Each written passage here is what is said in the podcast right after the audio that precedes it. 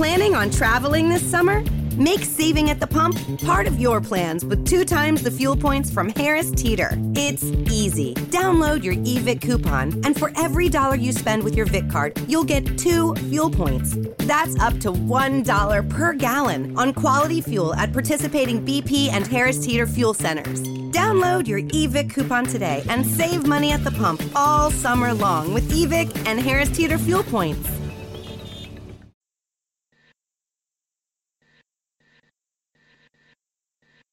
Welcome back to Rabbit Noise on Rabbit Radio. Joining me on the program now is the one and only Danny Phil. Thanks for joining us tonight, man. What's happening? Well, it's first thing in the morning here in England, so not quite with it yet. You need a few coffees? Yeah. Something like that. Awesome, man. Well, your latest project, Devilment, is it's awesome, man. I really dig it, and it's very different musically. How did you get involved with the band? Well, it's about 3 years ago that the other guitarist, Daniel Finch, who was kind of like the founder, approached us. I just met him at a gig, really. He'd just moved to my town here in England. And then, you know, a few drunken sessions later, he just suggested me helping him out on a project he was working on.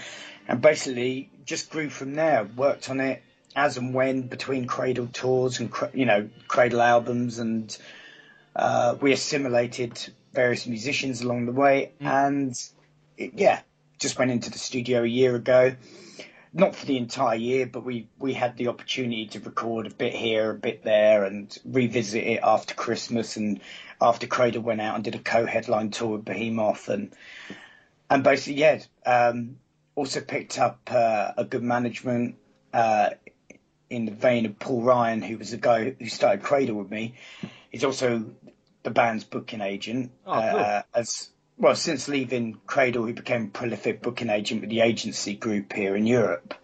And he's also now the Cradle booking agent as well. So both bands won't step on each other's toes next year when it comes to summer festivals and such like. So, yeah, that's basically the history of it, really. It was something that just kind of grew out of just an idea. I was basically at first just helping someone out as they were looking for a vocalist, and I was like a stopgap, really, just to help out with some ideas for a friend. That's awesome, man. And then it just grew into this, and it's a good album, man. As I said, I like it. It is different musically. It's got a little bit more groove to it. And the album, of course, it's called The Great and Secret Show. And I heard it comes out on Halloween over there. Is that right? Well, yeah, it's near as damn it. Halloween's the Friday, I believe, and it comes out on the Monday, the 3rd. Hang about. That's not right, is it?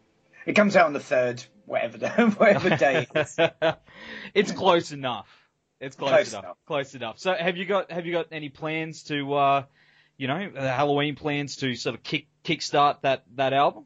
Well, next week, Cradle go from pretty much up until that day in Russia on a full tour, playing everywhere in Russia, literally. Then I go straight out with Devilment. And on Halloween, which is actually my wedding anniversary as well, we're going to be starting a tour supporting Motionless in White and Lacuna Coil across Europe. Halloween's going to be in Bristol, of all places. Not exactly how I expected to spend this year's Halloween, but it's a good start anyway. Oh, well, that sounds like it's going to be a kick-ass tour, man. It sounds like you just don't sleep. Well, I think I'm going to just have to give that up. It's not, you know, what's sleep anyway? Yeah, it's overrated, right? It's for losers, yeah. And the missus was all right with you playing a show on the anniversary? Well, she wasn't overly thrilled, no. Normally we have, like, really cool Halloween and go and do some various spooky things, usually up in London. But this year, you know, got to go with the flow. Needs must when the devil drives and all that. Yeah, yep, totally understand that one, man. I've been in that situation myself, and you just got to flow with it. You'll make it up to her. She'll be right. Yeah. Yeah.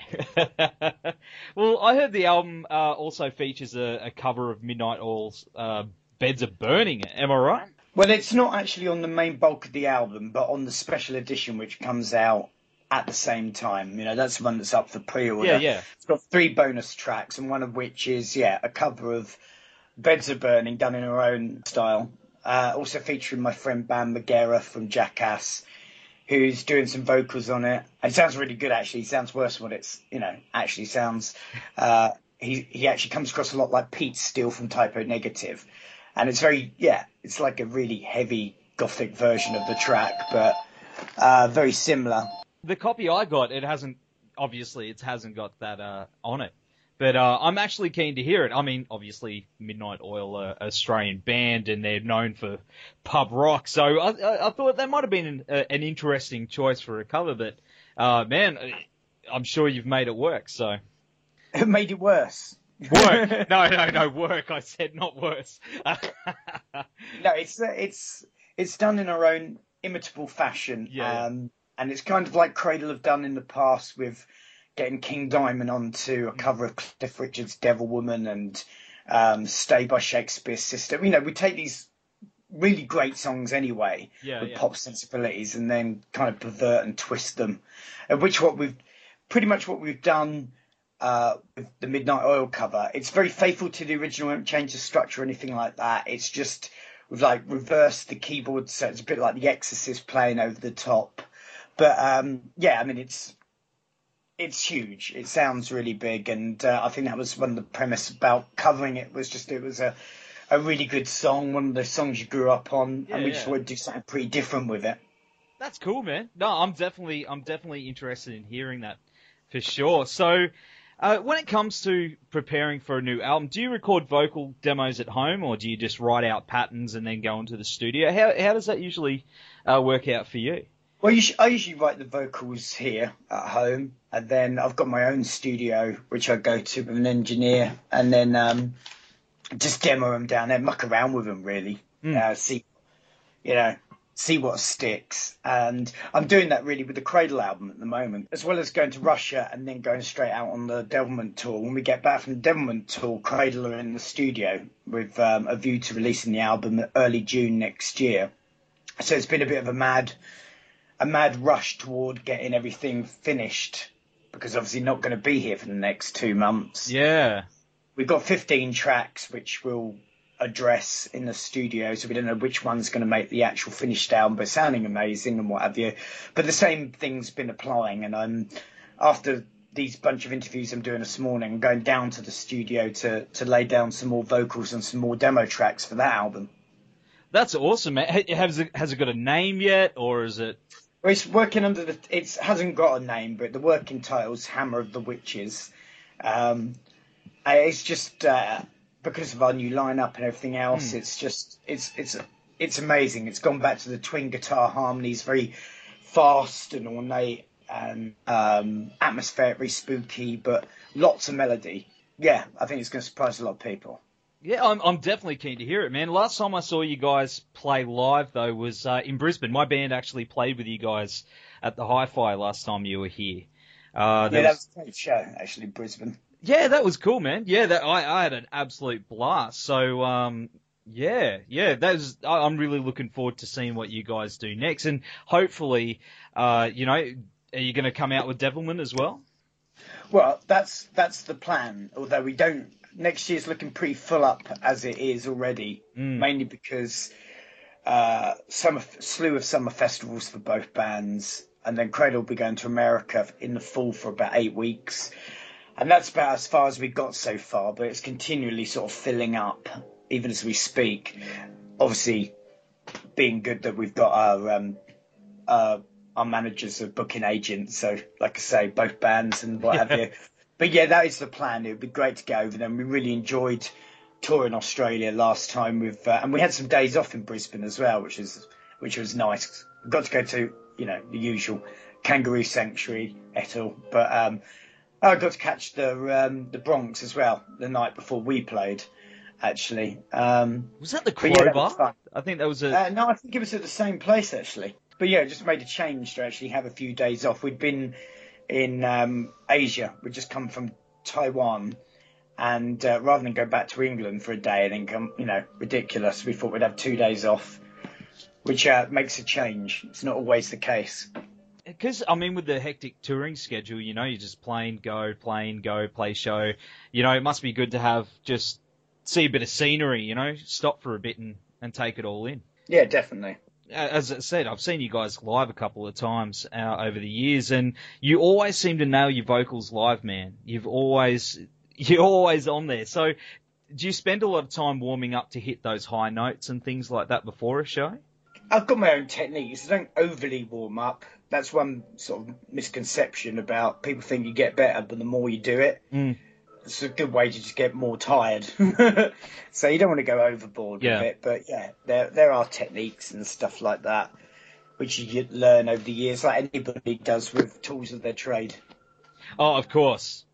Yeah, but man, no, I congratulate you. Just really kick-ass live, and you're always solid, and you always put on such a great show. And, you know, you've got such a dedicated fan base around the world as well. And, you know, I even know a guy who's got your face tattooed on his arm.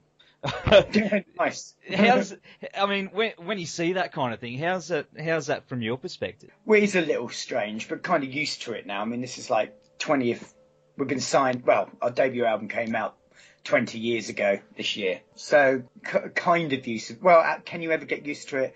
Sometimes it gets a little bizarre, but we just appreciate the fact that that we have had the longevity, and hopefully the same will apply to Devilment, that people will embrace it and realise that, yeah, it's not Cradle of Filth, and that it is different, and that's the whole point about it. It's not supposed... There'd be no point in me doing another band like Cradle of Filth. I might as well just join Dimmu Borgir or something. Yeah. And the premise behind Devilment is it's a pressure valve. It's different. Each song has its own entity. So some are quite simplistic. Some are a bit more, you know, varied with different instrumentation. But it's all about the heaviness, the big beat, the groove, the massive riff, the chorus, etc., etc. So it has to be, you know, it's not everybody's cup of tea. It may be more people's cup of tea than Cradle, but essentially it is a different entity. Man, most of the people that I've spoken to that have heard the first single, Mother Carly, most of the people that have heard it, man, that are fans, they do see it as a completely different animal to Cradle, and they appreciate it for that. And I think it's good, you know, you've doing something for so many years, you do have to sort of keep things a bit interesting for yourself. So when you do go back to it, to, you know, your original band, you can keep things fresh for yourself. Is that right? Would you agree with that? Well, I do. I think it's what's good about it as well. It's almost like a pressure valve. Devilment was a pressure valve on a bit of an escapism from Cradle when that was getting a bit much, because after a touring cycle for 2 years, you're pretty much done with it. So that was good to write lyrics and do something different, be in the studio with Devilment. And then even during the studio time, we went out and did a co-headline tour with Behemoth around Europe with Cradle, so that was a bit of escapism there. And likewise now, with all the press that Nuclear Blast have bestowed upon us quite lovingly, and we're, you know, very grateful for it, and videos and, you know, all the stuff we've had to do recently, it's now another pressure valve, another escapism to then jump back and be working on the Cradle stuff towards the new album. So it's quite good. It's like two sides of the coin. And the fact that the Devilment album's coming out pretty much like in tandem, like opposite orbit to Cradle. Cradle will be like next June. Whereas, you know, as I said, Devilment's coming out at Halloween. Hopefully they won't, you know, ever tread on each other's toes in that respect. So, yeah, quite fortunate with the fact that I can turn to one over the other. Do you ever think you could actually do a show where it'd be Devilment and Cradle together? Do you reckon you'd do a back-to-back show? I don't know. That's the sort of thing Devin Townsend or King Diamond have tried.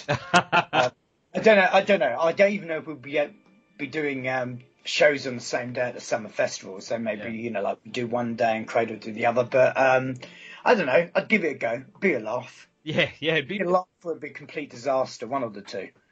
Oh, I think you'd probably get used to it. It'd be pretty demanding. I could imagine it being pretty demanding, though. you know. I should think so. Yeah, hectic, man. All right, man. Well, we're going to go to the track Even Your Blood Group Rejects Me Now. Thanks so much for hanging with us tonight, Danny, and I wish you all the best with both Cradle and Devilment, and hopefully we're going to see you guys soon.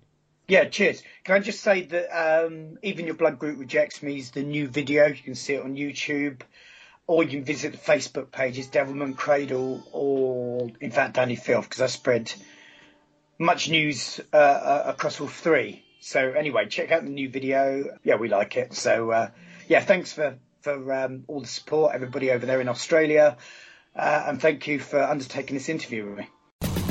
Planning on traveling this summer? Make saving at the pump part of your plans with 2 times the fuel points from Harris Teeter. It's easy. Download your EVIC coupon, and for every dollar you spend with your VIC card, you'll get 2 fuel points. That's up to $1 per gallon on quality fuel at participating BP and Harris Teeter fuel centers. Download your EVIC coupon today and save money at the pump all summer long with EVIC and Harris Teeter fuel points.